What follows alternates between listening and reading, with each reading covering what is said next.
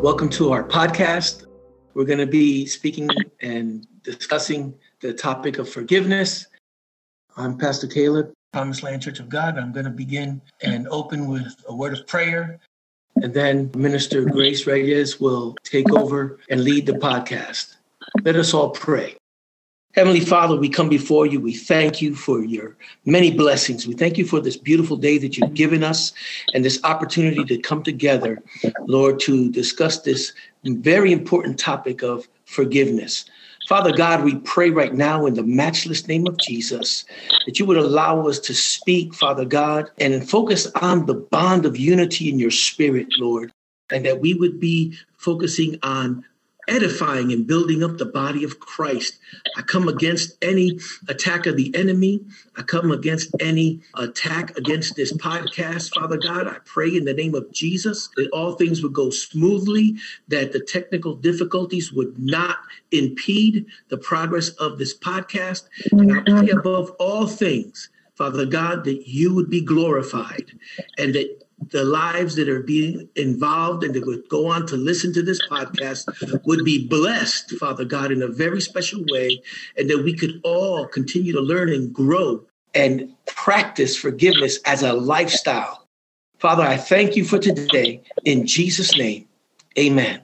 Amen. Amen. Thank you, Pastor Caleb, for that beginning prayer. I wanted to just start by uh, welcoming everyone, the panelists, as well as audience members who have come in to uh, listen in on this very important discussion roundtable, and that is forgiveness, the how, the when, the wheres of a believer, and how we can better understand the role that forgiveness plays in our relationship with Christ.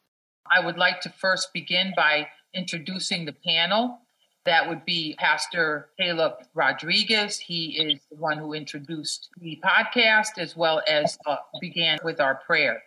I also would like to introduce Reverend Marlon Vanderberg and Mother uh, Sherilyn Staggers, Lady Alaru Morton, Bishop Morton, Sister Lakeisha Singleton, and myself. My name is Reverend Grace Reyes, and I am the founder and administrator of Blessed Keys Ministries that you find on blessedkeys.com. And that is where this podcast will be aired in the future. Welcome. And I would first like to pick Reverend Mullen for the first question of this podcast. The, the first question I'm going to put out there is How can we begin the healing process and avoid being hurt again? And that would be the first question that I'm going to ask uh, Reverend Mullen. And remember, the topic is forgiveness. I have a definition that uh, most psychologists use that forgiveness is a conscious, deliberate decision to release feelings of resentment or vengeance toward a person or group who has harmed you, regardless of whether they actually deserve your forgiveness or not. It does not mean condoning with the wrong or the harm that was done to you, but it's a releasing the person as if you were releasing them from a debt owed to you. In order to, to forgive, does it hurt for you before you forgive? Of course it does, because there are emotions and emotions run high. And especially when the thing has just happened, you're angry, you're hurt. And so this is why it says it's a conscious decision to release that person, or in other words, to release the offender. Will it come right away? It varies. But I, would like to quote something that happened I heard from a woman when we had the murder of those people in the Mother Emanuel Church down in South Carolina. And she said there were others who were saying, I forgive them, I forgive him. But I remember she said, I'm not there yet. I will forgive, but I'm not there yet. So it is also a process because it's releasing that person. You're still hurting.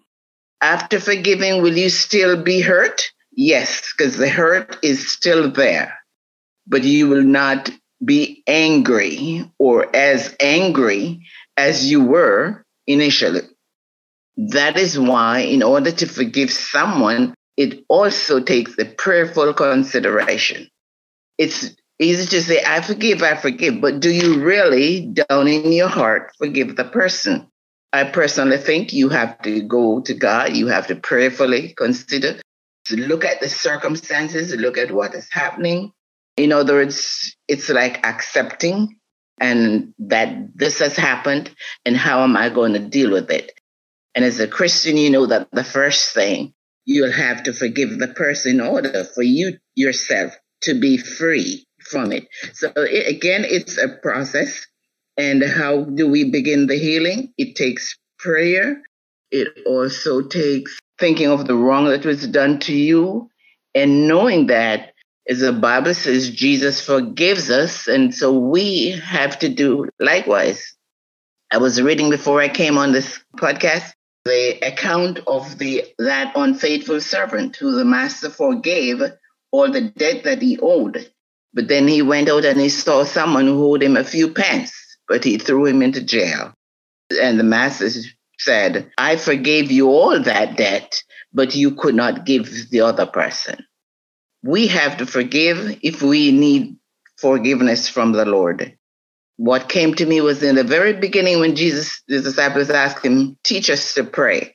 And in that prayer that we call the Lord's Prayer, it says, forgive us of our debts or sins as we forgive others. So if we do not forgive others, then we should not expect God to forgive us of our sins. Would anybody like to add to this one question, their own ideas, interpretation? Can you really avoid being hurt again? Is the question. My answer to that is no, because we cannot stop other people's actions, but what we can control is how we respond to their actions. And I believe that we can start the process of healing, like Pastor Marlin said.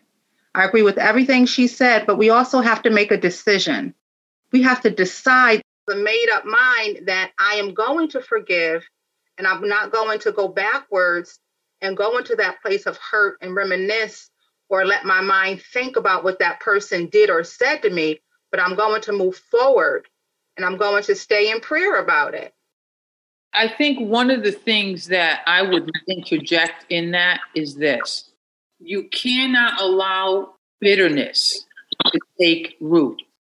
And I think part of the healing process is consciously allowing any kind of bitterness to take root because that is where you will then struggle. Because as you said, we can't control what happened. All we can do is go to God for healing, that He heal our heart so that bitterness does not take root in our heart. And then we're mm-hmm. unable to forgive that person. Can I speak to that? Yes, go ahead. Thank you for the invitation of being on this podcast. It's a, it's a remarkable topic when you start talking about forgiveness, you have to also understand that it's tied in with trust. And just because you are able to pray and to forgive someone of an offense or whatever it is, it does not necessarily mean that you have to allow that person that hurt you or offended you to have that same position in your life. Can you avoid being hurt again? Yeah, you can by that particular person in that particular area by simply saying, okay, I'm able to forgive you because God has helped me to be able to forgive you. But that doesn't mean I have to give you access to my heart again where you may hurt me or injure me again. And so trust goes in with it. Let's move on to the next question. I would like to ask Caleb if he would answer his interpretation of what forgiveness is. And is there a process of forgiveness and whether he could elaborate on that? piggyback off of what Reverend Marlon Vanderberg had uh, given as a definition, which was excellent definition of the act of forgiveness. I have a little breakdown, kind of similar. It says to grant pardon for or remission of an offense or debt, to absolve, to give up all claim on account of, remit a debt, obligation, etc. To grant pardon to a person, to cease to feel resentment against, In other words, to forgive one's enemies and to cancel an indebtedness or liability of, to forgive the interest owed on a loan, so to speak. And as a, to pardon an offense or an offender. Forgiveness is an action, we know that. Forgiveness can be a noun, but to forgive is a verb.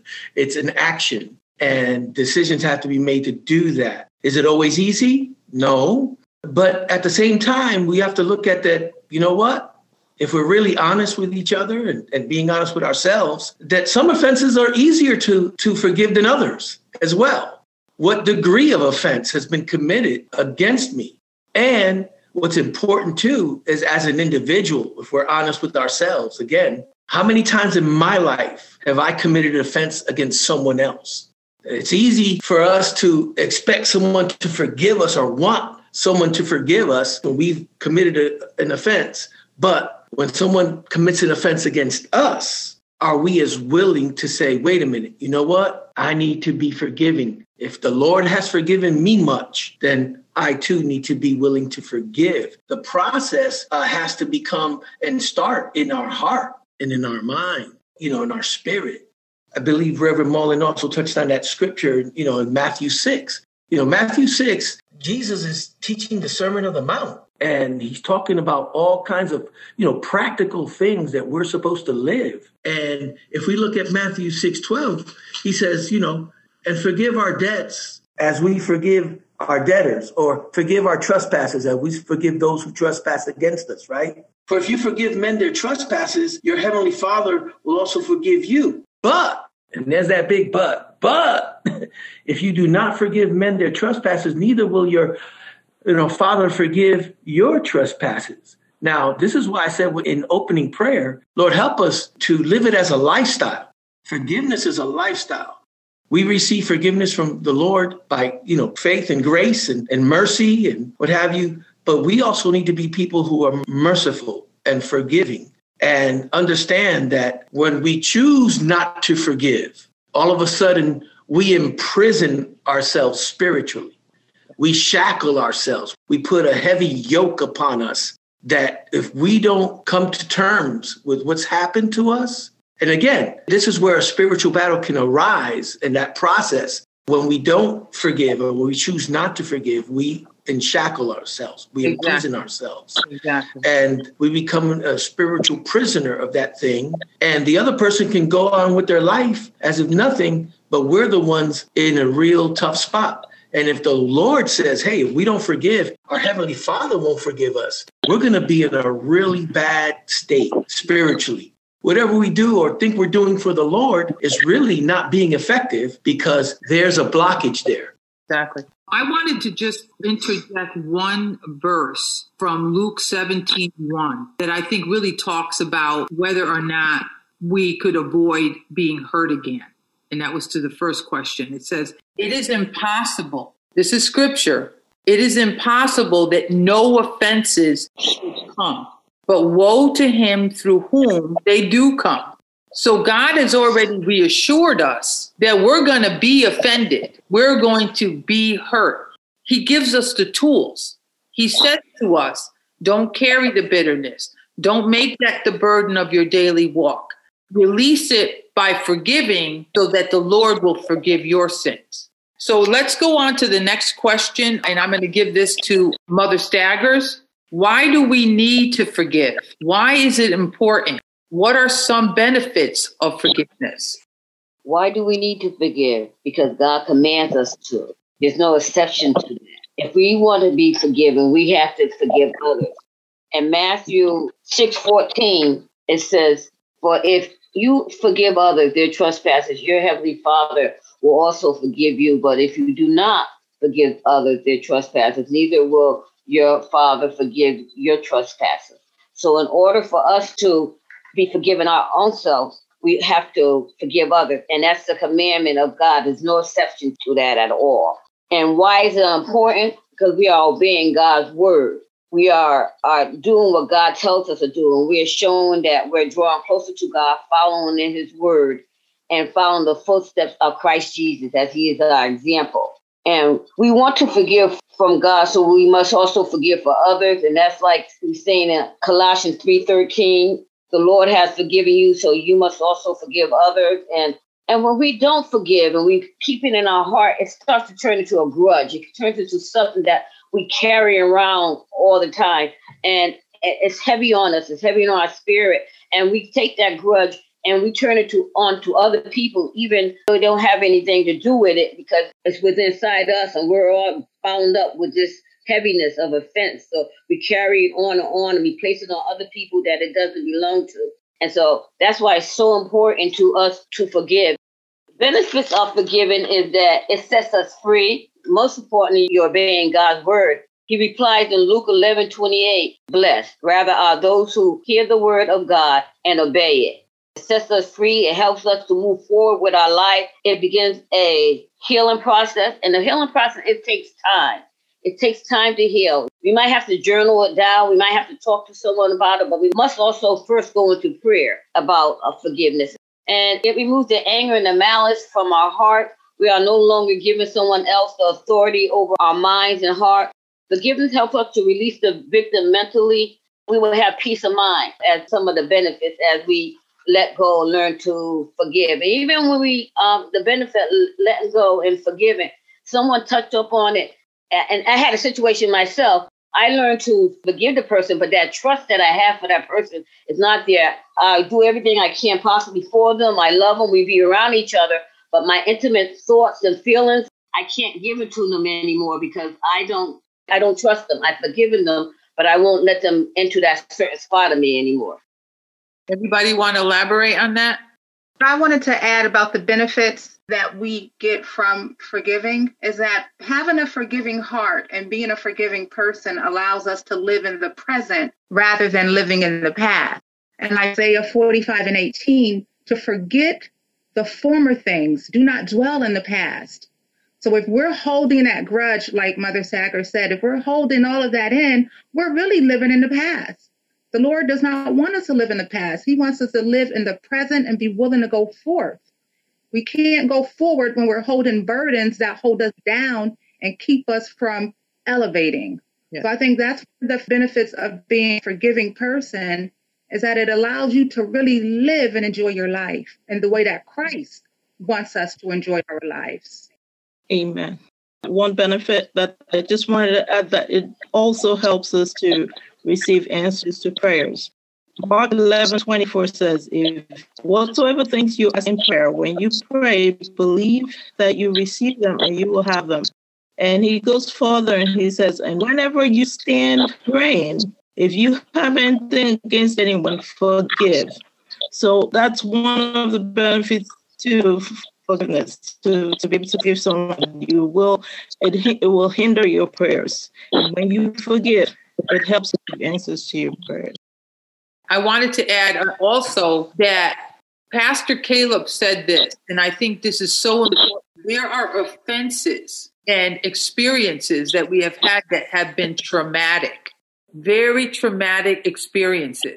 Although we may not elaborate on them in this discussion, we must keep in mind that there are people that hold a very deep hurt so, one of the things that I've experienced in my walk was when the Lord said to me, I want to heal your heart. So, the first process for me was that He healed that traumatic ex- experience that I went through. So, once He started to heal my heart, I was able to release forgiveness. And I think that's important. We don't want to diminish what experience a person may have had because they may argue with us. You don't know what I've been through. You don't know. You have not seen my darkness or what I have experienced. And what we're trying to say is process should begin, in my experience, it had to begin with the heart healing. I had to have God heal my heart in order for me to let go and to forgive. So I just wanted to reiterate that there's a part of people that will come back to you and say, it was too awful what happened to me. How do I begin to forgive it? And that is by giving your heart to God to heal first. Reverend Marlin, did you want to say something? Yes, I just want to add that when we forgive, It does not mean that we're just glossing over what the offense. That we're saying it didn't happen? Yes, it happened. Yes, we're hurt and it will take a while to heal. That's the difference between forgiving someone and your healing because the healing process is going to take a while. And yes, you will you will remember the hurt will go and come. It's not that you're, I think Sister Lakeisha says you don't dwell on it. You don't live in the past and go back and dwell on it. But if it comes up to your mind, you might see that person or something might happen that's similar to what you went through, and it brings that back to your mind. But the thing is that you're not angry with the person that you have forgiven. You can talk about it, and you're not angry or bitter, being bitter and holding a grudge. And I think when you do that, it binds you, and you're not free. So you're in a state of bondage, while the other person is free to go on with his or her life as if nothing happened. Exactly. Yep. Okay, so let's move on to the next question if we could. And I'd like this to be Bishop Morton to answer. And that would be How does unforgiveness hinder our relationship and spiritual growth? Okay, praise the Lord. Okay, the first thing I think we've got to realize is how does it hinder your growth? Is that when you hold on to grudges, when you hold on to things that have happened to you, you're not allowing God to visit your life with the purpose of healing, like He promised to do to us and through us in His Word. Now, it is not an easy thing to do. We have to pray and be people of prayer and be prayer minded to allow God to do certain things in our lives. Amen. And when we are like that, it blocks the blessing of God from flowing in our lives where He wants to bring healing and things to in our lives. Amen. There's a scripture that talks about confess your faults before men that you may receive healing. Let whatever's inside of you open your heart and be cognizant of the fact that God wants to bring healing into your life, or you cannot grow in Him unless you're willing to allow Him to do this. It's not an easy thing to do, but if you pray, God will help you. Amen. Amen. So, what if they're not repentant, Sister Lakeisha? What if they're not repentant? What do we do in that situation? Well, if the person has not asked for forgiveness, that does not absolve us of our right. as being a Christian. Still have to stand in God's word and follow God's will, and it is His will that we forgive. Part of forgiveness is love. If we don't forgive that person, then we're holding anger and we're holding really hatred against them even if it's not real hatred, you can develop a spirit of indifference, which is a form of hatred. Like you just don't care about them, you don't want to be around them, you won't say anything to them. And we know that's not God because God calls us to love and to even greet one another with kindness and love. So even if the person is not repentant, we should still be willing to forgive them. And when I was reading this topic and studying forgiveness, what came into my heart is self reflection sometimes we got to do a, a reflection on our own heart and see what's occupying our heart space. Why would you not want to forgive them? Is it easier for you to point the finger? Is it more comfortable to say, You did this to me? Sometimes it's hard to forgive, but we have to ask God to even help us get through that which is hard. That is our job as Christians. It is to do the hard work on ourselves, and God is always there to help us. That's true. The next question I'm going to ask is there is a popular saying, forgive and forget. And we've really elaborated on the forgiving part and the forgetting part where we have talked about that very loosely. What does that actually mean? And is that biblical? Somebody want to answer that? The pain of living with bitterness and resentment and unforgiveness can poison your soul and destroy you when we forgive others, we're not saying what they did was okay. We're releasing them to God and letting go of its hold on us. Forgiveness doesn't forget, but it does set us free from the bitterness and the grudges that we hold. Thank you. Thank you. Reverend Mullen, did you want to add something? Yes, I was just saying, number one, it's not scriptural. And um, forgive and forget. We will forgive, we cannot forget reason being we're alive, we have a brain, an active and lively brain. The hurt or whatever happened will come to our mind every now and then. Like I said, something may be said that reminds us of what happened. The difference is when we remember it, we're not bitter. We don't get angry. We don't go back down that memory lane and say, I remember what he did and rehash everything. Because when we do that, bitterness is coming up in our heart. We're getting angry. We're getting mad. We're reliving the whole thing. But we cannot forget because we're alive. Our brain is active. But it's what we do with it when we remember. I'm going to also, I'm going to go to the next question. This is for Lashonda. How should one go about asking for or seeking forgiveness? Sister Lashonda? The answer on that one, I put by first bringing it before the Lord, seeking through prayer, asking the Holy Spirit for clarity on addressing the unforgiveness, and then going to that individual and asking for forgiveness. Is that hard? I'd love to know what your opinion is. I find that very hard to do.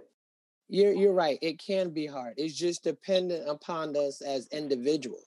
I mean, I've been through some hurt in my life. And the one thing I can say is it took years for me being 45. I finally had forgiven my father for years of not being involved in my life. And I brought that to you and I told you how I went about it too. You know, I, I first prayed on it and this is something that I had carried in my heart that affected my upbringing and how I thought and did things in life, how I felt about myself. And I finally went to him. I, I prayed on it first and I asked the Holy Spirit to give me the words to speak and how to go about it. And then it was just do it. And I did. And I called him and I told him, I said, no matter what has been done in the past, I love you and I forgive you for what you did. And you know what he said? He said, Thank you. I needed that. He didn't come to me, but I went to him. And it felt like after that, no longer did I feel heavy or blame myself for things that I went through in my life. It was released. It was like a weight was taken off me. That's beautiful. Beautiful. Pastor Caleb? Yes, absolutely. What comes to mind looking at what was said that Jesus himself even taught listen, if you go to the altar to bring your gift, your gift to be worship, your gift to be, you know, your offering or your tithe, your gift to be service, whatever you're going to do for the Lord. But when you go to the altar and you know and you remember, he's telling you, you're being conscious of the fact that your brother has an ought against you. In other words, you weren't the one who offended, the person has it against you. He says, at leave your offering at the altar. Rise up and go. You know, reconcile with your brother. In other words, you go and ask for forgiveness, even though you weren't the offender. Just go because do, by doing that, then you come back and present your gift. It'll be acceptable unto God. Because again, it, it, it starts in our heart. Number one, what Jesus did on the cross, when he not only took on all of our sins, past, present, and future, but he took on all the betrayal, the hurt. And what happens is when we're dealing with the subject of forgiveness, we have to also bring up the topic of our personal pride. Amen. Hello, somebody. Amen. Our personal Amen. pride, because oh, that's something that gets in our way. That's yes. something that wants to rise up and, and not want you to do what is correct in the eyes of God.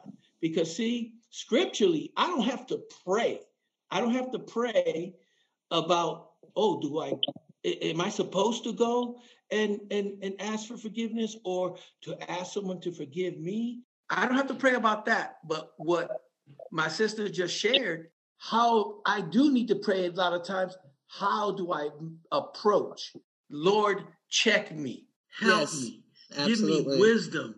Let me go in the right spirit with the right heart inclined to you and inclined to loving the person instead of what? Doing it just because as an obligation.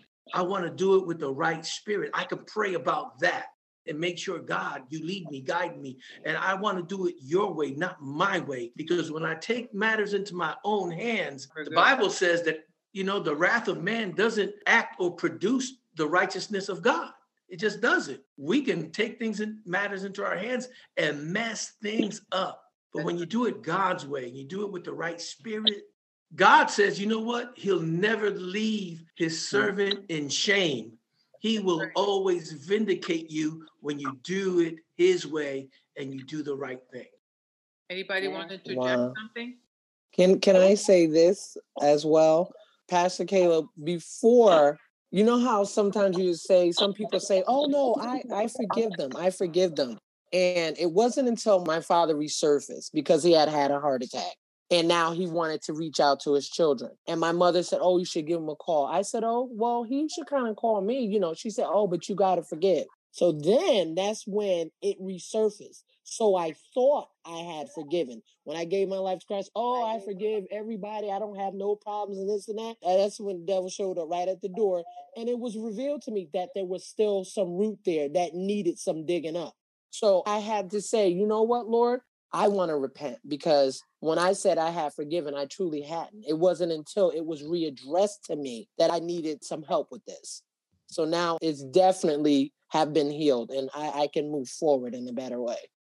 To add one thing to that, the Bible says in Matthew 18, it says, If your brother trespass against you, go and tell him his fault between thee and him alone. If he shall hear thee, thou hast gained a brother. But if he will not hear you, then take with you one or more, that in the mouth of two or three witnesses every word may be established. Amen. So, in that process, too, there can be a situation where when you go to make peace and that doesn't happen, you can go with somebody. Yeah, and that's specifically talking about brethren. That's not someone from outside the body of Christ. This is specifically to someone within the body of Christ, within the body of believers, that if you go, like he said, the scripture says, you gain your brother back or your sister, right? You gain them back. If they reconcile with you, amen. But if you do, if that person doesn't, okay, now we're talking about another believer who doesn't have forgiveness in their heart or practicing forgiveness. So it may be necessary to request and have other loving brethren and understand that when you go do that, you're not doing it to go attack the person. You go into with the purpose of reconciliation. Reconciliation. That is the goal. And again, if the person still refuses, then now that person has to probably go before the pastor and maybe the church council because now charges of unforgiveness, which is not supposed to exist, It's not supposed to be there in the body of Christ. As I was going to say before, when we forgive, we grow personally, we grow spiritually, we grow. Second, when we forgive, guess what? It benefits the body of Christ. It brings edification and closeness and unity and bonding. And what happens when the body is edified? Guess what? God is glorified Amen. and the church goes forward and it impacts the rest of the community. We know too that in the, you know, there's plenty of examples in the scripture where in Old Testament and New Testament, where someone committed a sin or an offense and didn't repent of it, it not only affected them, it affected those around them. It affected the community of believers. And there was consequence to it. And that's the other thing that people need to remember that, A, the scripture says, be not deceived, God cannot be mocked. Whatsoever man sows, that shall he reap. That means, hey, if you think there's not consequences to our actions, whether they're good or bad, it's a divine law. Amen. So if there's unforgiveness, there's going to be consequence to that as well. I was going to ask Ruth if she would like to answer any of the questions that have been posed so far. I'm just thinking over some of the Bible quotes that relate to this topic. And, you know, Luke 6.37 says, do not judge and you will not be judged. Do not condemn and you will not be condemned. Forgive and you will be forgiven. That's an important Bible quote in my life. and then Psalm 35, then I acknowledged my sin to you and did not cover up my iniquity. I said, Cast my transgressions to the Lord, and you forgave the guilt of my sin. You know, we always have to remember that whenever we go to God, He can wipe us free. We can have a clean slate every every single time. He's, he's always going to forgive us, always. And we just pray to be able to have it within ourselves to forgive others. The only reason we're here on earth is to try to get back to the Lord, and we're going to get to Him. It's important to forgive others as we've been forgiven by the blood of Christ. You know, with, with God's grace and mercy, we're always able to start new. When we repent, we are given full forgiveness of our sins. keeping this in mind, we always have to strive to forgive. We don't forget. You don't forget. You can't forget. Your mind won't let you. We have to forgive. It's just such a wonderful feeling to be able to forgive others. Amen. Amen. Pastor Caleb, did you want to add to that? Just very briefly, Sister Ruth is so on point. I appreciate her comments. The beauty of this thing to me is we may not be able to forget, but I praise God that as far as the East is from the West, He chooses, He voluntarily chooses to forget our sins and cast them into the sea of forgetfulness. That's and when exactly you right. when, when you try to wrap your head around that and you realize wow he's not holding those things against me nor is he bringing them back up and rehashing them in my life then you know what when it comes to practicing forgiveness in my life that's something i have to keep in mind that he's choosing to forget what i've done so lord help me to practice to not hold grudges against anybody who's offended me or hurt me because you're so good to me. I need to practice what I preach. I need to practice what I believe. I need to practice what you give us in your word. And I don't know about you, but I want to make it to heaven. Amen. Yes, I do. Yeah. yes, amen. Bishop Morton, would you like to add something to that, please? Yes, the question of can we forgive and at the same time can we forget? You have to remember only God can do that. The Bible talks about in Isaiah chapter 43, God says, Even I am he who blots out your transgressions. I choose, God says, not to remember. But that's not entirely possible for us because we're human beings. But when we're in Christ, there's something about knowing Jesus. The closer you get to him, the more you become like him and you're able to do some of those things. And Pastor Caleb, and we're quite correct in saying, Amen. You know, God does not keep a record of wrong. Amen. So when we forgive, we're being like him. We cannot expect to receive healing and forgiveness from him if we're not willing to do it and offer it and give it to other people. That is a big hang up with folk that we don't really get sometimes. But when we check ourselves out with God, you can't do it with unforgiveness in your heart because the Spirit of God is going to check you. So we got to pray, and it's not easy, but we got to pray and we got to believe God. But the only one that does not hold a grudge, that does not remember, is God. And that's only because he chooses not to. He takes all of our sins and tosses them in the sea of forgetfulness, as we say. And it's as far as the east is from the west, as we say, and from one arm to the other arm, on as Jesus is on the cross. That's how God forgives us, and we've got to be this way as well, or at least try to be. So the last question I am going to give to Sister Lakeisha, and that is with the quote of First Peter 4 8, love covers a multitude of sins. Does this have anything to do with forgiveness? Please explain. Yes, we cannot be real Christians if we're not willing to forgive and love. Christ loved us. He gave his only begotten Son because he loved us so much. He died on a cross for us. And he loved us so much that only he died for us. He was willing to even be persecuted and prosecuted for things that he did not do because he loved us. And he forgave his prosecutors. Now, if Jesus loved and forgave his prosecutors, those that beat him and scorned him and crucified him, shouldn't we be able to do the same? Shouldn't we be able to exemplify that same love and forgiveness to others? If we have anything in our heart that takes up too much space, like indifference or spite or even unforgiveness, those little bits, little by little, if they occupy our heart space, then that's taking up room in our heart where we should have peace, joy, freedom, love. So, yes, love does cover a multitude of sins, and we should love just like Christ loved. And going back to what Pastor Caleb said, Christ had mercy on us. Shouldn't we also be merciful to others? Without showing others mercy, then we are in a position of pointing a finger at them. And then we need to go into repentance and ask God to help us because we should not have a heart of unforgiveness or a heart of indifference. Amen. Reverend Mullen, would you like to add something to that, please? Yes. If I go to verse one of that chapter, it says, Therefore, since Christ suffered for us in the flesh, arm yourselves also with the same mind.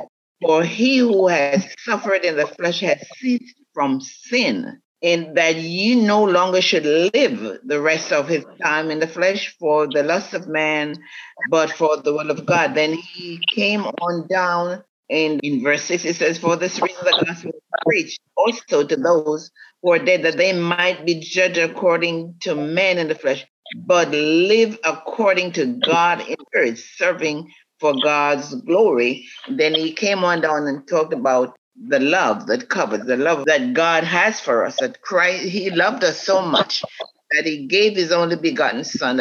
Believe it on him should not perish but have everlasting life. And Christ died on the cross, not because he had sins, but because of his love for us. And that love covers our sins.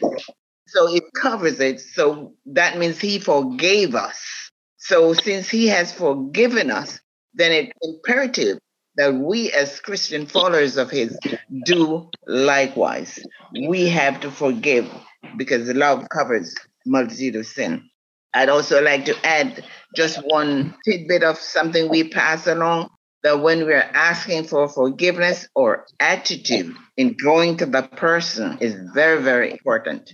We mm-hmm. can't go to say, well, I'm doing it because I have to do it, because I'm a Christian, so I have to do it with that. We have to go genuinely. They will read us up anyway and know whether we're genuinely asking for it or we're just doing it to appease our conscience. Amen. Amen. Mother Staggers, would you like to add something? Yes, I was just listening to what everybody was saying, just thinking, even if you're asking for forgiveness or you're receiving forgiveness for someone, we have to go to God. Even all the scriptures that were said, have to go to God in prayer for Him to soften up our heart so we be able to receive. A lot of times we can't do it on our own strength. We have to do it through the power of God that works within us. As we petition God and we pray, we stand in faith, even like step by step, it just like appeals the different things to start dropping off on us. But just for me, I'm just saying for me, for all others forgiven, I forgave and keep on walking and this and that. No, I have to go to God in prayer. And sometimes I have to, if I see the person and stuff, I have to say, okay, Father God, show me how to do this because in my own strength I can't. And as I keep talking to God about the situation, His love for me draws me in to have love for that other person. And as time goes on, the healing process begins, and I don't see the person in the same way. And that, and then there's a true forgiveness within me that I'm forgiven or receiving the forgiveness. Amen. I'm going to turn over to Alaru now if she has any questions that has been given to her from the audience. And then what I'll do is feel free to interject and answer the question if it so moves you. The first question was How do you forgive when you are conflicted between family loyalty and yourself with an offense? My extended family is prideful and looks at forgiving an offense as a weakness and disrespect to the family. Anybody want to tackle that question? Sure, I'll take a shot at it. Again, I think we did kind of mention it earlier in the podcast that it's not always, depending on the kind of offenses too, it's not always easy. But I think Sister Lakeisha touched on this. We don't have any control over the other person's reactions. We don't have control of the other people's reactions. Uh, and that's why sometimes it could be challenging to approach whether or not they accept it or don't.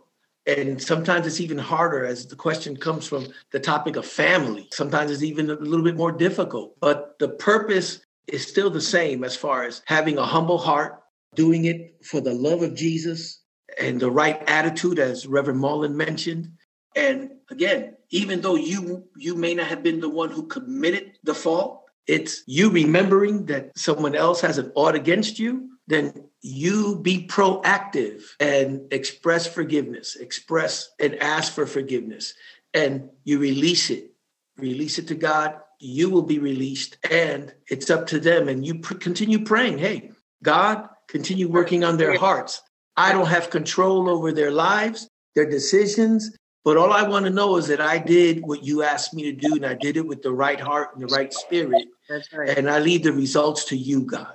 Can um, I say something to that? Yeah, Bishop Morton. Also, that's a great question. Whoever asked yeah. that question. Let me just say to that when you're dealing with family and your relationship with Christ, you've got to understand that there is a higher priority to you than your family, and that is your relationship with God. We are supposed to be living this Christian life, and our relationship to God takes top priority. I'm not saying you got to discount how your family feels, but when it comes down to you and them, amen, what is in your heart and in your mind from God is how you have to go. If the offense is coming from a family member and that family member is a Christian as well, you can challenge them biblically and try and show them what you've received and what you've gotten from Christ. But if not, your higher allegiance is to God. If they do not want to come around, if they don't want to see where you're coming from, you have to forgive and you have to go with Christ. But you can't make them do anything that they're not willing to do because they're not ready for that type of thing yet. The only thing you can do is pray for them. That's right. That's all. I think the way that I view this question was the person is struggling with their loyalty to maybe other family members. Maybe one family member did something to the family and the other family members. If you go ahead and you make peace with this person, you might be there. You might be disloyal to them. I think that's where the person was coming from. Yeah, that was me, by the way. Yes, it's true. You know, you're caught between the two worlds because, you know, in the Bible it says to honor your family, but at the same time, I know I'm a very different person than the rest of my family, you know. But you know, I come from a very Italian background, and it's you know, once there's an offense to the family, it's major, you know. So you struggle with that decision, you know. That's a good question, Carmen. May I encourage her, sister, stay positive. I know exactly how you feel when you get caught in between family members. Stay positive, stay prayerful. Don't feed right. into negativity. When people make negative comments, you counteract that with a positive comment. Your best to show love on both sides. Yeah. And when they try to rehash the past, say, let's go forward. You know, let's love. Life is too short. Stay positive because we know that in our families, we want to stay close and loving to them, but everybody in our family is not a Christian and they're not spiritual. When they come to us in the flesh, our response have to be a more spiritual response. Yeah. We have to have a godly reaction and not a fleshly reaction to the situation. Pastor Caleb? You'd be surprised that sometimes it may take them a lot longer to respond, but when you wait upon the Lord, I've had experiences where I had to forgive or ask for forgiveness, etc. Sometimes you don't see the immediate results when you ask for forgiveness, etc. But when you again leave it in God's hands, time will pass, and when you least expect it, I've had family members come up to me and say, "You know what? I owe you an apology because back then you approached me, you asked for forgiveness, etc. And you know what? I wasn't having it, but I come to realize that I need to forgive you." So, I mean, weeks, months, years can go by, yeah. but it's in God's hands. Right. Leave the results to God, and That's you'll right. see. Like way. I said, He'll never leave you in shame. And He'll make a way. He'll vindicate you. Sister Alugru, do we have another one?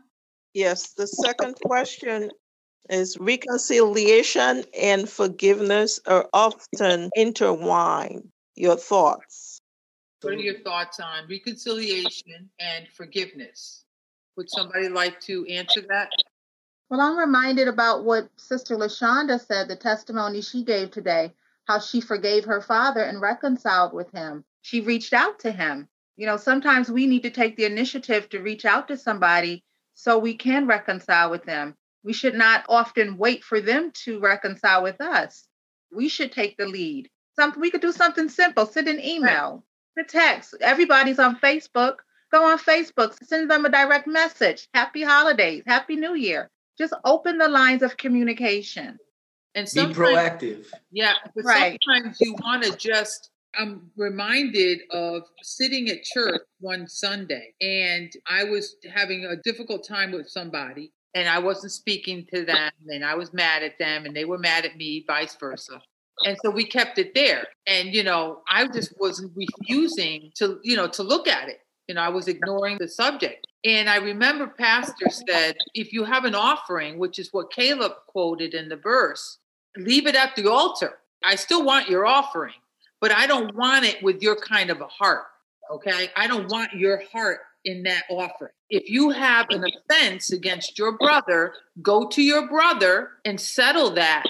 And I found myself texting that person right there and then, right in the church. And I said to the person, if I've offended you, I ask your forgiveness.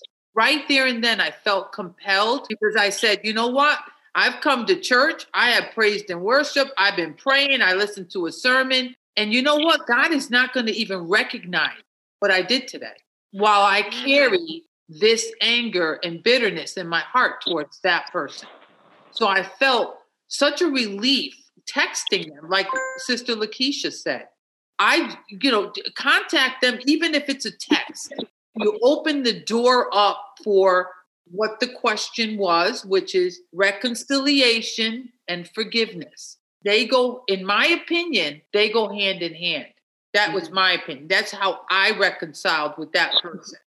Sometimes it's not always possible to have reconciliation with that person. Sometimes things that have happened to us happened 25 and 30 and 40 years ago. Right. The person has moved on with their lives or the person is dead or and then when you're looking for they are tied together, but when you're looking for reconciliation, you're looking for some recompense from the other person, and it may not always be possible to get it. So the emphasis definitely has to be on your forgiving and moving on with your life and not living in the past and just understanding the fact that okay if you're looking for this person to say oh i did this i admitted i'm sorry that may not come you got to go to God and have Him heal what's going on on the inside of you. And then, if it's possible, yes, seek it, but it's not always possible. You're right. I agree. Another question, Lady Alaru? Yes. Sometimes you forgive someone or you you say I've forgiven and you've moved on, but then something happens and you get all kind of feelings coming back up does that mean that you have not forgiven the person? And where do you go from there? Good question. That's a good question. Interesting. Let me jump in for a second because what what came to my mind was that time where you know Peter asked the Lord, "How many times am I supposed to forgive my brother?" Yeah, right there. How many times? How many times? And Matthew 18, 21. Yeah, seven times? He goes, no, 70 times seven. In other words, you shouldn't be keeping a record or an account. We should have a forgiving attitude, a forgiving heart. It should be a lifestyle, a practice that should be active yeah. daily in our lives because neither one of us walks on water. We don't have wings on our back. Every day before the Lord, before I step out this door, Lord, help me. I don't want to sin against you. I don't want to sin against other people. Help me to have a forgiving heart and a forgiving attitude. And just as you forgive me, I want to be forgiving. It's just something that, again, remember what I said before. A lot of times it's more us dealing with our personal pride and having the Lord and the Holy Spirit deal with our pride inside of us because that's one thing that would hold forgiveness back and keep in mind, too, that as the word says that we're ambassadors of Christ, we represent him. Amen. And he's given us the ministry of reconciliation. And as Bishop Morton said, you know, there's going to be instances where that reconciliation can't happen because the person is no longer around. But it's our attitude. It's a matter of the heart, like he said. You got to give it over to God and, and let it go. Let's let those things go because when you let them go, there's just this freedom and this liberty. And where the Spirit of the Lord is, there is liberty, the Bible says.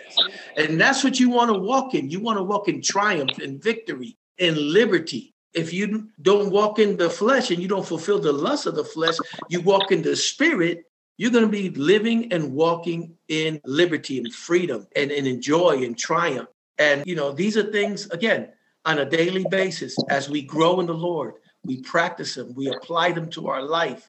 And there's going to be different level, like I said before, levels of offenses. And I know what it was before I gave my life to Christ. I know what it was to betray.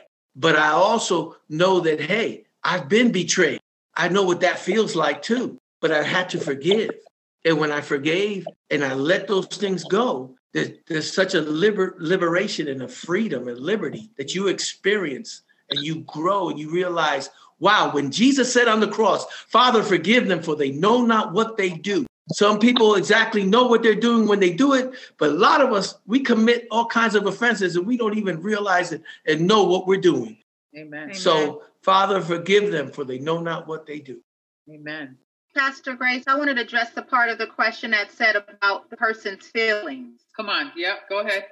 Because a lot of times we get caught up in our feelings. And I'm going to do this in the best way I can, especially to us women, because I'm a woman and we can be so emotional.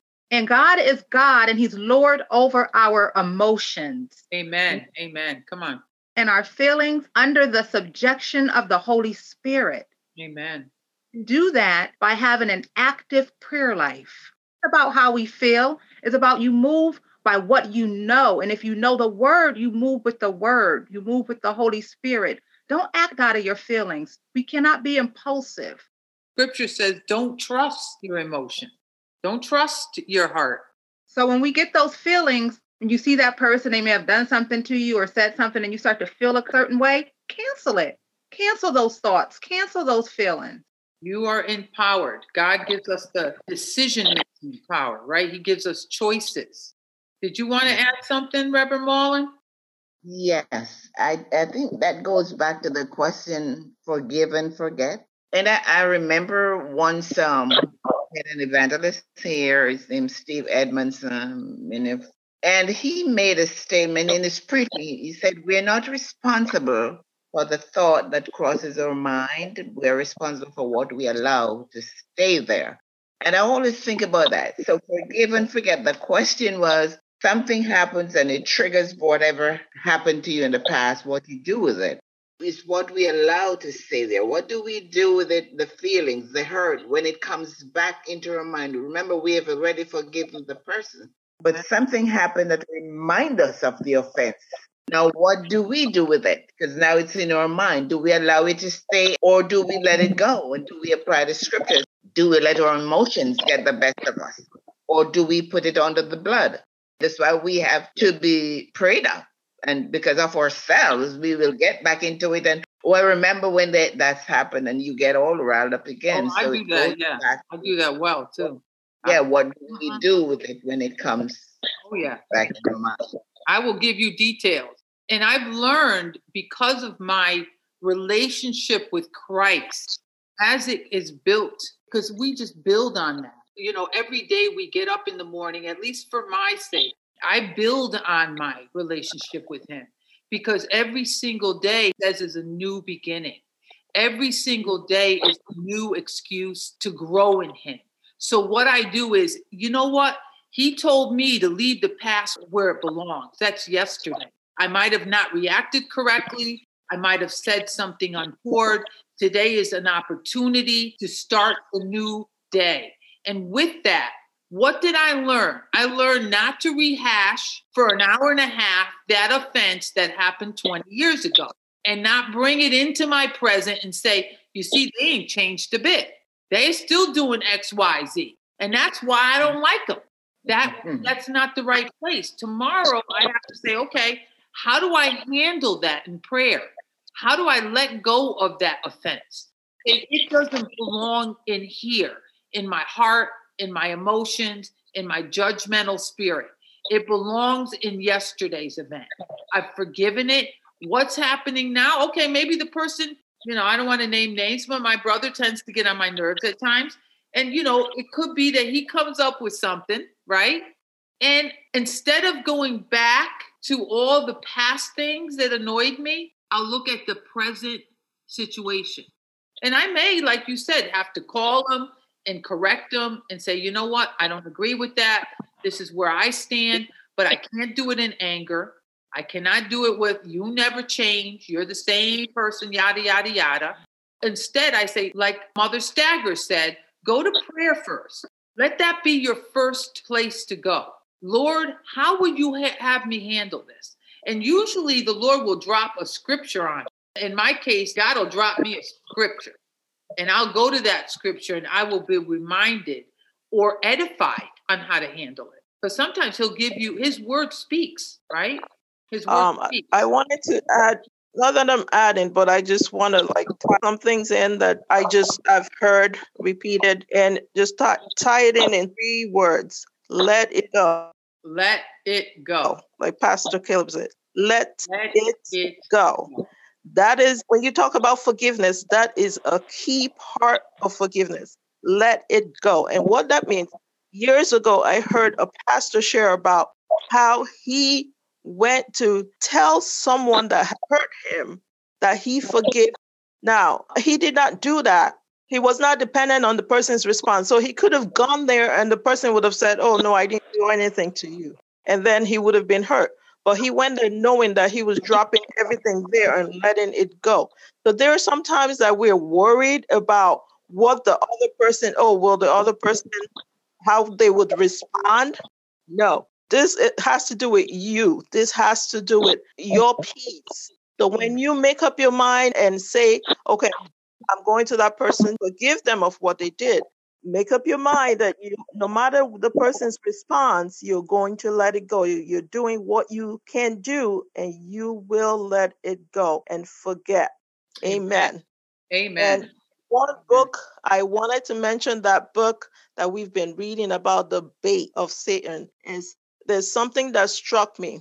Sometimes when you have all those feelings that come up when someone does something to you and you're hurt and all those feelings come up, it is because of some things that God is dealing with in your life. So if you can admit to yourself that God is still working on you and those things are coming out and you need to deal with those feelings and there are some things you have to some weaknesses in your life you have to deal with if you can get to that point that would help you and you would be able to say when things come up to hurt you you can say i'm not going to take that bait i will not be offended Satan. Yes. and you can forgive easily. Amen. The danbury book club with blessed keys we are reading the book from john bevere and the book's title is the bait of satan how to deal with the entrapping way that Satan tries to keep us away from having our aligned life with Christ. And that's what this book is about is how to forgive, how to go about it. And also it's a self-reflection. It teaches you to go inwardly to find out where your weaknesses are around that subject. Pastor Caleb? Yes, I'm not participating in that group, in that book club, but you're invited to um, come and join I, us. But I get the picture. And keep in mind that the enemy, Satan, is the accuser of the brethren. Thank you. Jesus is not here to condemn us. The enemy, Satan, is the one that tries to condemn us. Right. He tries to make us feel guilty, and he'll throw darts at us. Yes. Darts, thought darts, okay? Yes. Like Reverend Marlin had said earlier and because he'll try to rehash old hash. That's not the spirit of the Lord doing that. That's the enemy doing that. And your flesh will try to rise up and do that too if you're not careful.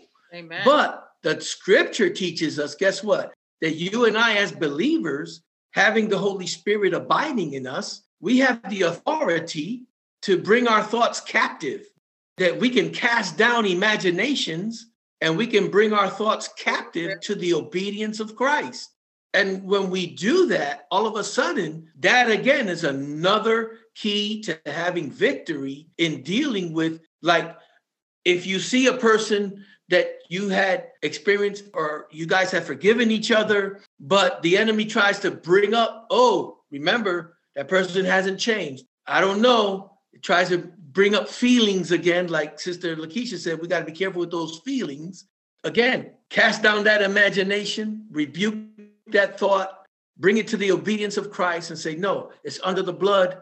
I'm going forward. I'm moving forward in Christ. Amen. Lakeisha, would you like to add something?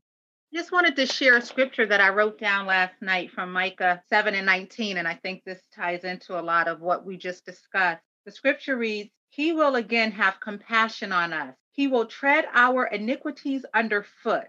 He will cast our sins into the depths of the sea.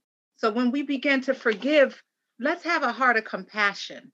Let's be compassionate and kind and loving and forgiving. And remember, that is exactly the way Christ is to us.